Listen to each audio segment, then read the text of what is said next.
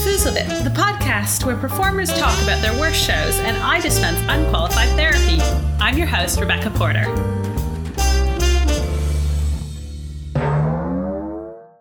This week's special guest is a resident DJ on Soho Radio and 1020 Radio. He's had a career in the music industry, which he's translated into helping artists and fans as the head of UK at TuneCore. Welcome to the show, Gareth Miller. Hey there. Thank you for having me. Welcome, welcome.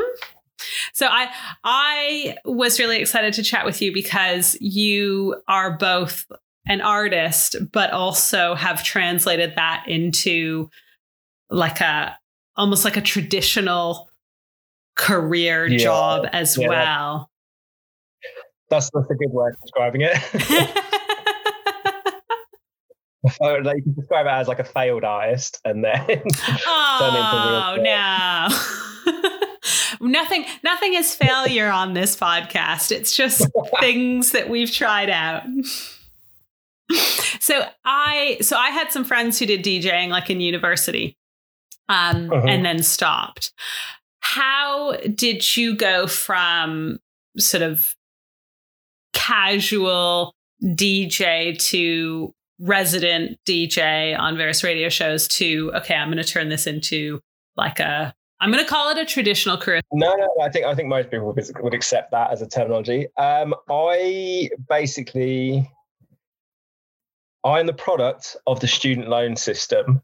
So basically, I got a student loan, and me and my friend, he was he he already DJ'd, and we were kind of like talking about that we wanted to. I wanted to try it and stuff. So I used my student loan. I probably never told my parents this, but it's all right. It's like 15 years later now, so it's too late for them to do anything. Uh, I used my student loan, drove down to this weird house by Heathrow Airport, and it was terrifying. We thought we were going to get murdered, and bought some decks. And basically, that was it. I just started DJing. Started. I actually taught myself uh, how to mix using um, Sweet Dreams or Eurythmics, and I basically would just play it on loop back back to each other uh, so I could learn how to like mix in and out stuff. Mm. And then, and then we basically the two of us, we started doing a radio show at the student radio. We did that for a couple of years. We got kicked off. uh, uh, we we basically did the like the dance show, um, and we didn't take it very seriously. Like for us, it was just kind of like sitting in a studio, get your mates in the studio, have loads of beers, and DJ, and it was mm. good fun. But um, somehow it started getting quite popular and they thought we were like fixing the figures. Um, and when I say popular, I mean like student radio popular. So like a hmm. hundred mm. people listen to it. So that's you know, like the height of our popularity. Um, but they thought we were like cheating. we didn't even know how to cheat. Uh, they told us that they were kicking us off. No, they. T- I think they told us they were going to suspend us or something, and that we had one more show. So we used that show as like this sort of horrific agony aunt call out session where we basically just got everybody from university to call in and say stuff about other people. It was a terrible show. I'm not proud of that, but it was funny at the time. Um, and then yeah, we just carried on DJing. We kind of started a little night uh, at this like tiny bar that could fit like 50 people in, and then we did it for a little bit. And he moved back to Brighton, and this this when we were living in Bristol, and I kind of carried on because uh, I stayed in Bristol for a bit longer. Um, and then they kind of grew and grew and grew. And they, you know, some of them were really good, uh, some of them were terrible. Uh, but they, you know, they went from everything from like 250 people to two and 2,000 people. Um, wow. And if anyone's ever read the book Hacienda by Peter Hook from New Order, which is topical for later on, uh, um, he describes how they never actually understood how they ever did a good night. It just happened, but they never understood how they ever did a bad night either. And that was basically my promotion career as well. it would basically one night would be really good and I'd have no idea why. And then the next night would be awful and I'd lose loads of money and I'd have no idea why. Um, yes, I did that for like six years, DJed and ran nights and stuff for six years. Then I kind of, I basically didn't want to be awake any longer uh, at five o'clock mm. in the mm. morning. Mm-hmm. Um, there's a real it really like harms your mental health when every weekend you're doing the same thing over again. Sleep, sleep is not, important. It's a real medical importance that we have. um, but it, it, the thing is, is that there was like the DJing part of it, which was all really good fun. But even that, like, um, you know, it starts to take its toll when you're doing like drinking all the time and stuff like that. And that's mm. not particularly healthy mm. lifestyle. But then I would also like once I'd finished DJing, I'd go and wait until the club's kicked out and fly off my own nights. So I was basically like half cut, handing out flyers in the morning. Um, you can tell, like a real, real professional. Um, and then, yeah, I just decided I didn't want to be awake anymore, and I wanted to kind of. I've done a, a master's in marketing as like the second part of my degree, and so I thought I wanted to do that properly.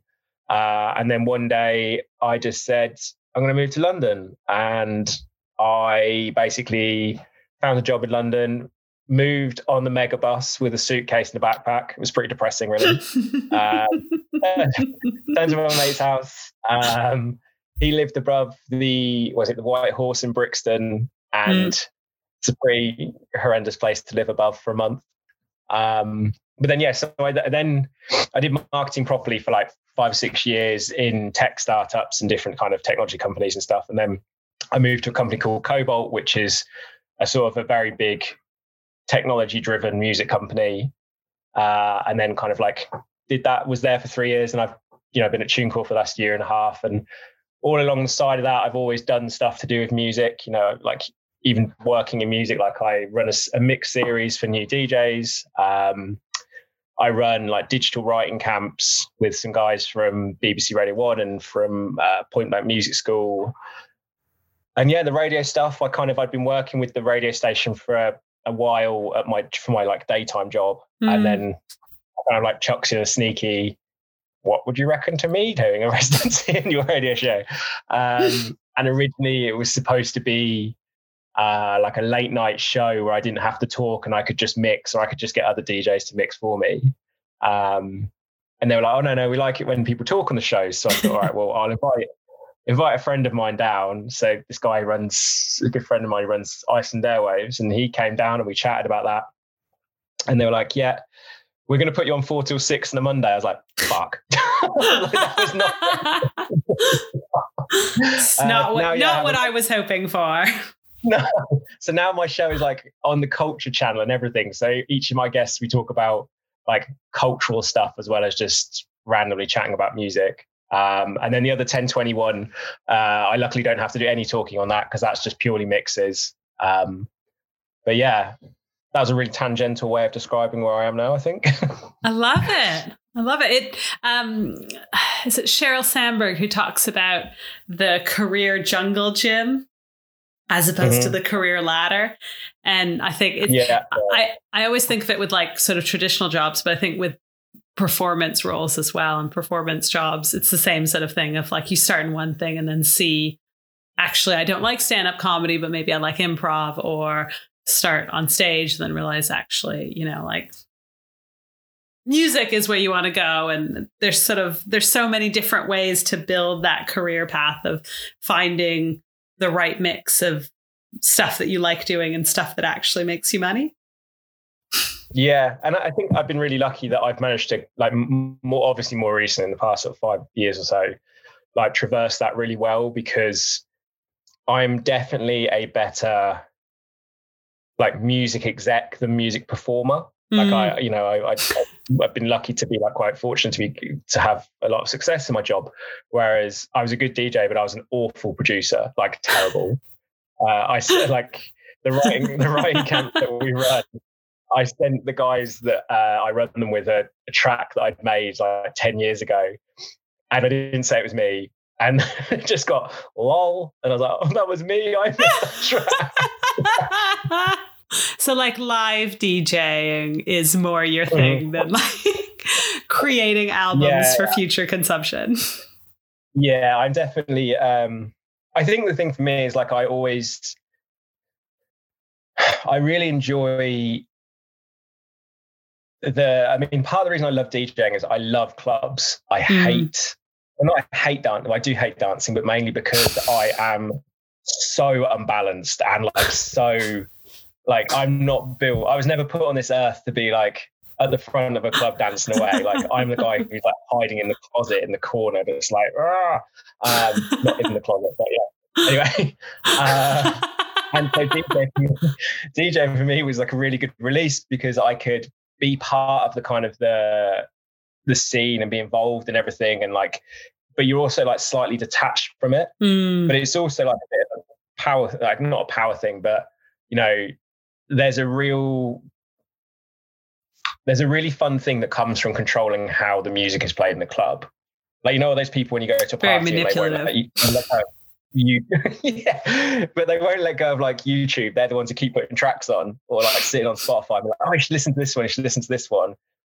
DJing is basically just a paid way of doing that. I want everyone to be really sad right now, so I'm going to put on a bit of a down. Exactly. Don't worry about it. It's cool. But there's, you know, there's like a real, not, not I would say like I'm a master at, but there is a real craft to it to people who are good Mm. at it because, you know, especially you see DJs now that's coming more often that they're doing like four, five hour slots. Like that is a journey. Like, and you have to, ex- like, Mm. there's a whole thing about DJing and and like just playing to people. You know, you can play to people for an hour and just play like really banging music and everyone have a great time. But if you're playing for four or five hours, you've got to craft the journey that starts at one place and ends at another. But you've also got to realize that people are going to like drop into that journey at different points. Mm. So if you know, if you start playing like 200 BPM gabber two hours in, everyone's gonna be like, "What the hell is this music?" And they're going to leave. but um, but yeah, I think that's that's where like part of the, the fun of DJing comes as well, is like creating a story.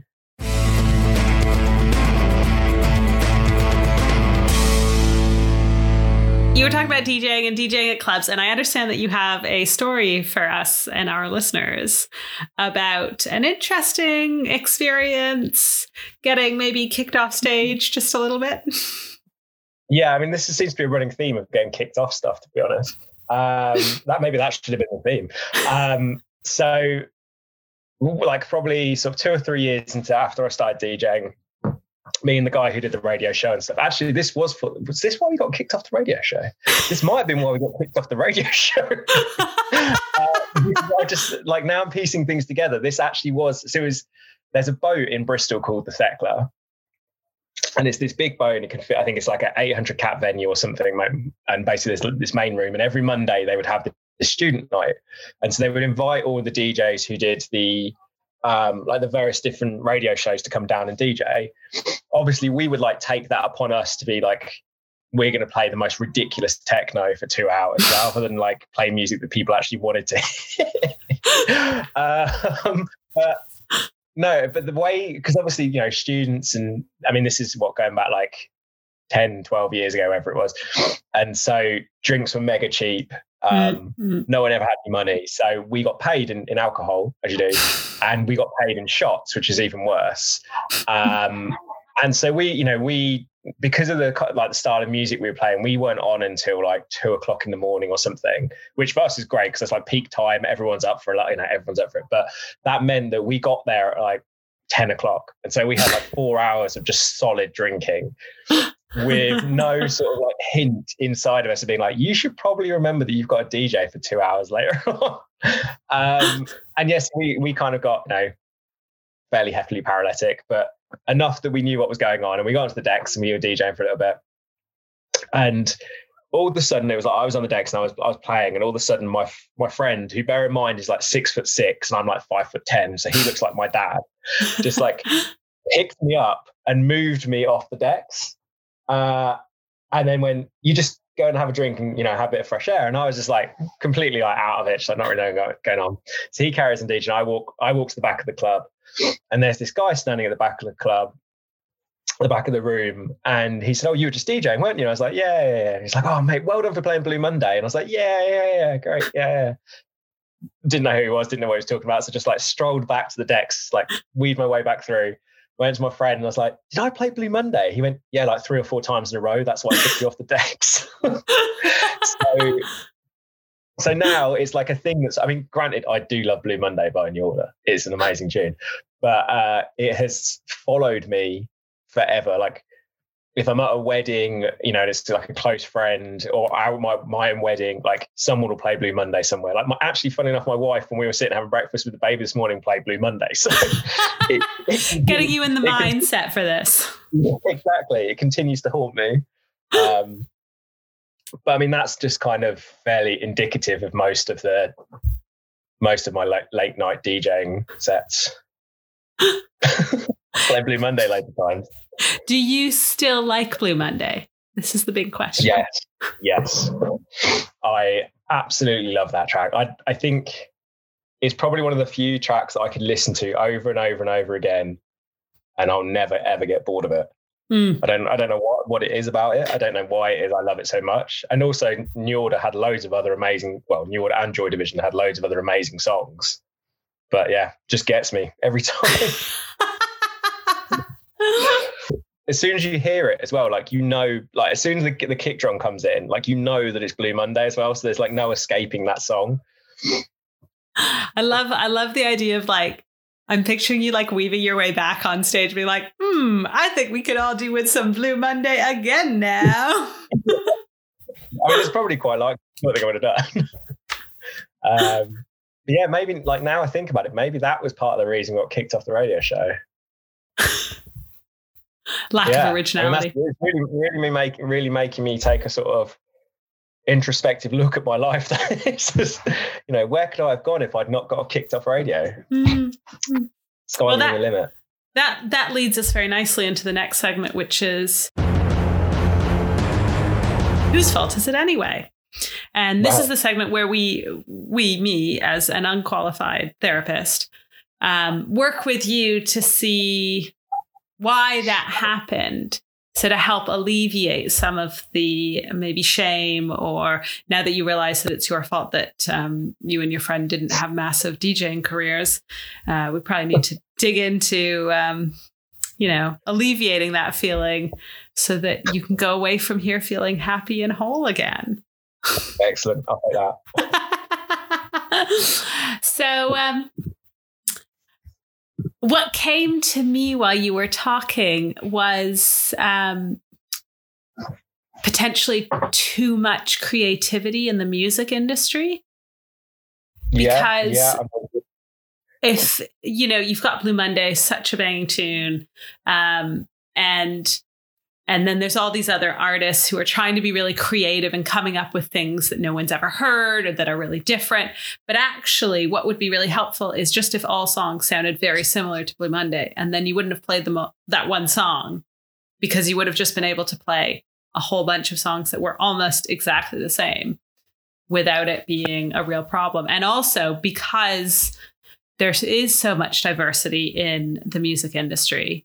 Um, that's probably why you were kicked off the show because they were expecting all of that diversity, and you were like, "Well, no, actually, as you know, now now that you're a music executive, you can say quite confidently, like, actually, what we need is more of the same, less creativity, more put yourself in a box." I mean, the only the only sort of devil's advocate, not defense of me, defense of, of blaming someone else for that situation, is that to the outside listener, all techno does sound exactly the same. whenever I play it, like, I- like I love techno. Whenever I play it, my wife's just like, "What is this? Have you not played this like four times?" so, um, so yeah, I mean, I would I would suggest that you know, I think I think it goes it goes deeper than the industry itself. I think you know you have to blame the consumer here as well for just Mhm. wanting too much. You know, yeah, yeah, I that's a good point. Right. I think you know the, the the music industry is there to to provide a service, but it's all about the people. And if the people want different types of music, then I just don't think I'm ready to give it to them. It's too. It's you know what? I think it's really unrealistic expectations from the consumer actually, and Hmm. um, maybe maybe what we need to do is like a big PSA of like, get your shit together, folks. You're going to get three songs this year, and that's all you're going to be able to listen to, and you're going to fucking love it. Yeah, it's like a desert island discs, but no one has any choice over it. Yeah, like I'm choosing desert island disc. exactly. And isn't that what DJing is all about? yeah, essentially. Yeah. yeah. Except now it would be like going out like weird like 1984 tannoys, Mm. just the same song over and over again. Yeah. Yeah, I think that I think that would help actually if along with sort of a PSA of like here are your songs for the year, we installed loudspeakers Mm. around just around London, for example, and they were constantly playing because we all know, like I know when um oh there was a Black Eyed Peas song that came out probably about 10 years ago, like when I was in university, um, that had all of the components of being a really banging tune, but but like people didn't really like it in the beginning. And so when they when they played it, they wedged it between really popular, well-known songs so that people started to get used to it. And like they wouldn't yeah. switch off because they knew like, oh, this song I really like and that song I really like. So they'd hear it and then they get used to it. So I'm thinking same approach for these three songs that we're going to let people listen to for the rest of the year just sort of constant yeah, playing them will get them used to it. Yeah, I'm on board with that. Question is, what would the three songs be though? Mm. Mm. Mm, because mm. I think you got like Blue Monday's obviously a winner. Well, that's I mean, obviously that will be one for the rest of our lives, so that's fine. Yeah, but I think you know if it depends what sort of whether you're like a benevolent, ben, benevolent, benevolent, benevolent, benevolent. How the hell? That well, benevolent, dictator. Benevolent. That was the one. Um, DJ or someone who's sort of a masochist because you know you could play like really nice songs that people just get into, or you could play like what's that shark song, Baby Shark. Imagine that coming out. You know that Baby Shark song that everyone was. I am not oh, into pop culture apparently. oh no, it's like it's like a kid's song, but it, and even this is like even before I had a kid, like it was just kind of like took over the world. Don't listen. I now feel bad because I feel like you may go and listen to this. hundred percent. I'm going to listen to this after this show. you onto a path that you don't want to go to.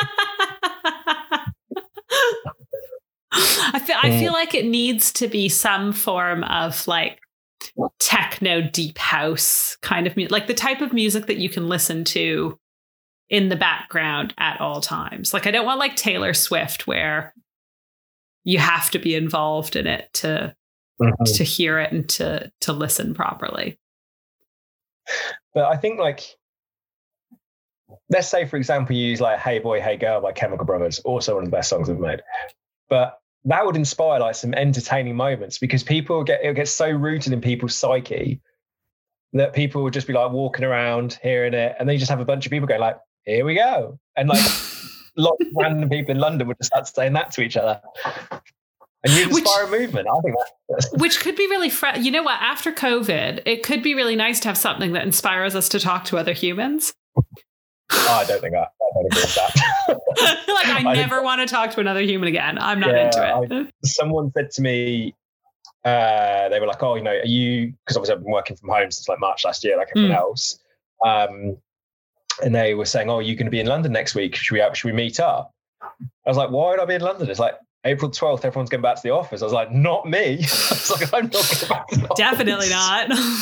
yeah, I don't want to get back to London yet. I'm quite happy seeing. So this is the final segment of the show, the historic foozle. And this week we're talking about the replacements, who were an 80s rock band, and they are considered the pioneers of alternative rock. Um, and anyone who is a fan of the replacements will perhaps know that they are well known for being um, quite unpredictable as live performance acts, is probably the nicest way to say it. Uh, and despite that, in the late 80s SNL had them on the show as their musical act. It was actually they they ended up being replacements for an act that was supposed to be on and canceled last minute. So it wasn't like they desperately wanted this band on. Uh, they turned up drunk well they like got drunk in the change rooms. Then before the show they thought it would be fun to turn the amps up really loudly. Just cuz just cuz so during the first song the like all of the production crew and the technicians spent half the song trying to figure out what went wrong because they did this like after the technical rehearsal. So, so everyone's running around like what the fuck is going on? It was way too loud. Um, and then because they were drunk they like were forgetting their words. The lead singer kept walking away from the mic. So like the lyrics were coming in and out. But the thing that really did it was at one point the lead singer um, mouthed "Come on, fuckers" to his band, and swearing on SNL is not allowed, unlike this this show. So that that was quite quite bad. And then after the song, there, so there were the three the three band members because one of them was super drunk and didn't even come on stage. Two of them bowed, and the other one did like a backwards somersault, but he had a huge tear in his trousers. Uh, and and apparently his pants is what, like like both his trousers and his pants were torn. I don't know, um, but ended up mooning the audience, which is also not allowed on SNL. But then it doesn't end here because they had to do two songs. So they went off stage at the end of that song. They found out the the producer, the SNL producer, wanted to talk to them, and they thought they did a really good job. So they were ready for the producer to be like, "You were so great, we love you," and instead was like, "I will make sure that you never perform on TV again." This was awful. They then went on and did the second the second song, which was equally bad um, went out, got drunk afterwards. And the next day, the producer had an $11,000 bill for damages to the hotel room that the band did after the show. And it was so bad. The replacements were with um, Warner Brothers, and it was so bad that the SNL producer was like almost banned any artist with the Warner Brother label from performing on SNL because he was so upset about it. so at least you weren't that bad. At least like you were a bit drunk no. and got kicked off stage, but it wasn't so chaotic that basically anyone that you were associated with was almost banned from any kind of performance. No.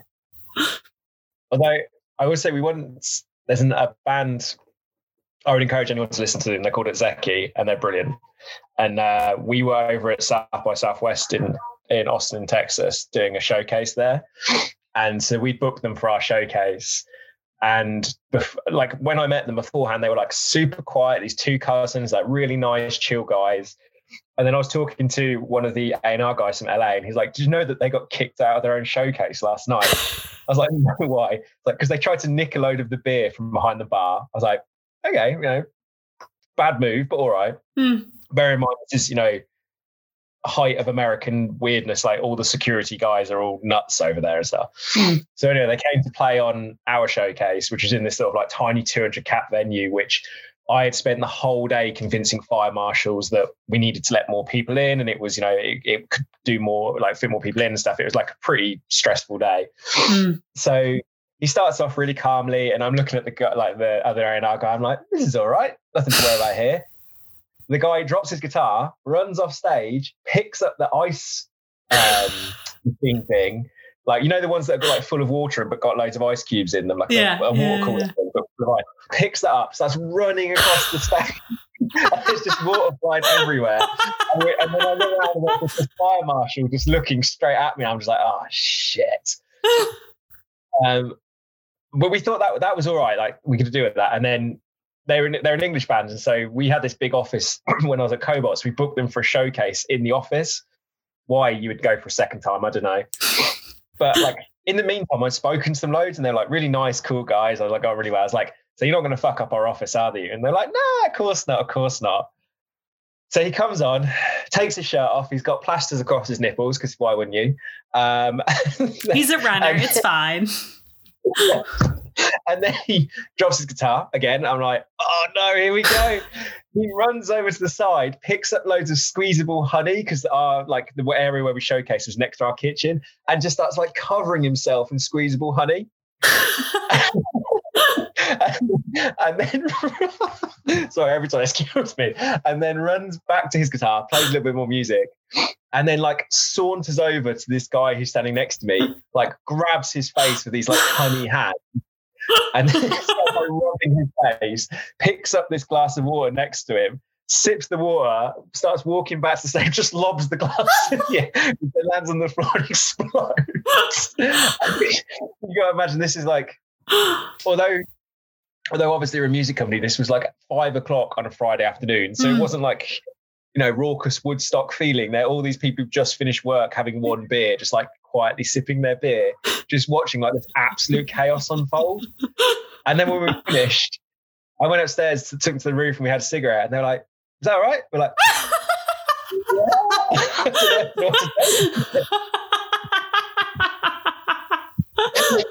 um, but they they are like I will I definitely would advise people to listen to. them. They're a great band. Just maybe Just don't maybe bring don't them to your them to your office. Yeah. I love I love the idea of like, yeah, you asked me not to destroy the office. I did not destroy the office. Yeah. How'd I do? Like, you're covered in Yeah. honey. But imagine imagine the moment of seeing like squeezable honey in front of you and thinking, winner. This is exactly what I wanted. Like, no, there, there's, nothing else in front of me that is better than these two parts of squeezable honey. That's that's true. Like what was what was going through his mind that he like was doing this show in an office and thought now that I have my shirt off and my nipples are covered, so I'm safe. What is Do you reckon that was what is the next step? he made he made sure he was like he saw the honey before the set. I was like, right, well, I need to cover my nipples first, but then we're all good. Like then I can just get the honey.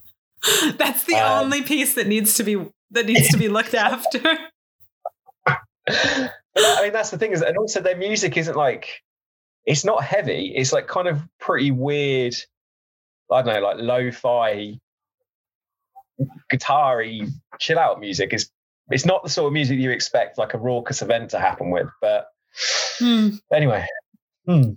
that's so funny. but yeah, I think I mean they didn't get banned for life. They're not quite the replacements, but did the replacements have any squeezable honey? Because can you imagine the carnage would happen if they did? I mean, I think if they had like the food cart near them, um, that could have been a lot worse. Mm, definitely. Imagining the only thing worse than squeezable honey is like those cans of whipped cream. And just like some like, ah, this is great. Like, yes. Cause because the thing with honey is it doesn't go off. So if you try to clean No. up and you don't get everything, it's just a bit sticky and you can like find the sticky bit when you're walking and then clean it. But with dairy products, it does go off and it goes off really fast. Yeah, there's a real danger of that actually. Mm. Yeah, I don't envy the the poor people who cleaned our office after that. I mean, I, I, I, you know, I always get the, the beauty of having to clean up all this stuff, but I probably didn't do a great job. it's a mainstay. It's a mainstay of my job, like my old job, where I used to have to run a lot of showcase events, where something like sort of semi horrific would happen, and I'd have to deal with it. Like we we ran, we were lucky we had like, lots of a really big roof terrace, and we ran parties up there for like kind of industry parties and stuff like that. Mm. And I thought it would be a really good idea because we built like a full stage rig on our roof. Um, so we could have bands play and everything. And I thought it'd be a really good idea because it would save money to have uh, like this big industry party. Uh, we rented out to BBC Radio One and Radio Two or whatever, like some of the radios, so they so they could have a party. And then we had like this kind of like nice quiet drinks, and then we had the staff summer party over five days. Oh. So basically, all of my neighbours just got like this constant barrage of noise. And after the, the first, no, the second day, the first day we were okay. We got like a couple of complaints because the place where I used to work was surrounded by banks as well, so they weren't the most mm. fun people.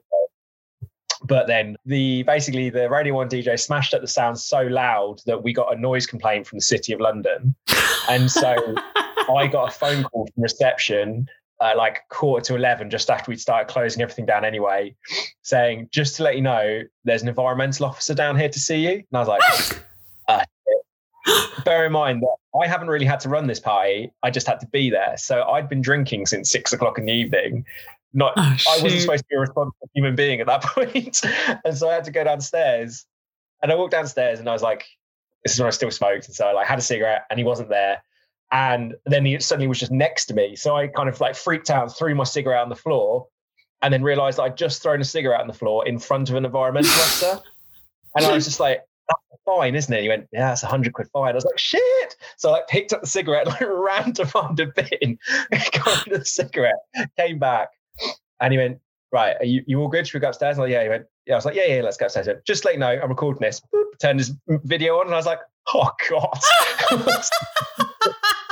so then I then had to take this guy around this like tour of our office and on the roof and everything and explain all of the equipment and how it was positioned and you know the different amp levels we'd had it at not in the best frame of mind and kind of half freaking yeah. out as well knowing i was being filmed at the same time half an hour later got downstairs got you know, got to the and he's like um as i was out good? He's like yeah thank you very much. Turned off his mic, uh, his camera, and then when he stood there talking about techno to me for the next 30, 30 minutes, I'm like, you couldn't have been nicer to me when you were filming me. Love that he's like, he's like, okay, serious Dan, boop, show me everything. You may go to prison. I'm like, I'm serious, yeah, boop. Cool. So let's talk about Blue Monday. Yeah, that was pretty much how it went but yeah, there you go. That's that's two little insights into my life of running showcases. I love it. I love it. so like what happened with the replacements? I mean, that that was basically your life for a few years, wasn't it? I think I mean, I think anyone who works in the music industry is going to have probably not something quite as severe as the replacements, but um it's an industry that mixes like heavy intoxicants with like adrenaline and live, you know, and a, and an audience, and there's always going to be, and and also like the people that from not from necessarily from the exec side, but from the creative side, like they tend to be quite in i'm using interesting as a loose term here interesting people um, because they're really creative and so they may be like slightly unhinged um, and so you're basically mixing like alcohol and drugs and adrenaline and like the ability to want to perform with these people who are just mad, basically. Good times, good times. So the story, yeah. children, is yay to the music industry, but like watch yeah. your watch your consumption levels. I'm thoroughly, I would thoroughly encourage you to join the music industry. I'm actually doing a, a week long workshop for the Prince's Trust soon to encourage young people to get into the music industry, and I will uh-huh. probably not be telling them the same stories as I'm telling you. Thank you so much for joining us, Gareth. This has been eye opening and hilarious. Yeah. Okay, well, thank you very much for having me. And I'm sure this will be the end of my uh, podcasting career. no, you were great. You were fine. if you want to hear any of Gareth's DJ, you can find him on SoundCloud, St. Romain. And also remember that he is a resident DJ for Soho Radio and 1020 Radio, so you can check him out there. I will put the links into the show notes. If you enjoyed this episode, please rate and review us. Give us five stars. It helps other people find the podcast. And don't forget to subscribe to Foozled It so that you can get the latest episodes into your inbox on your phone as they come out. Thanks so much for joining and keep foozling it.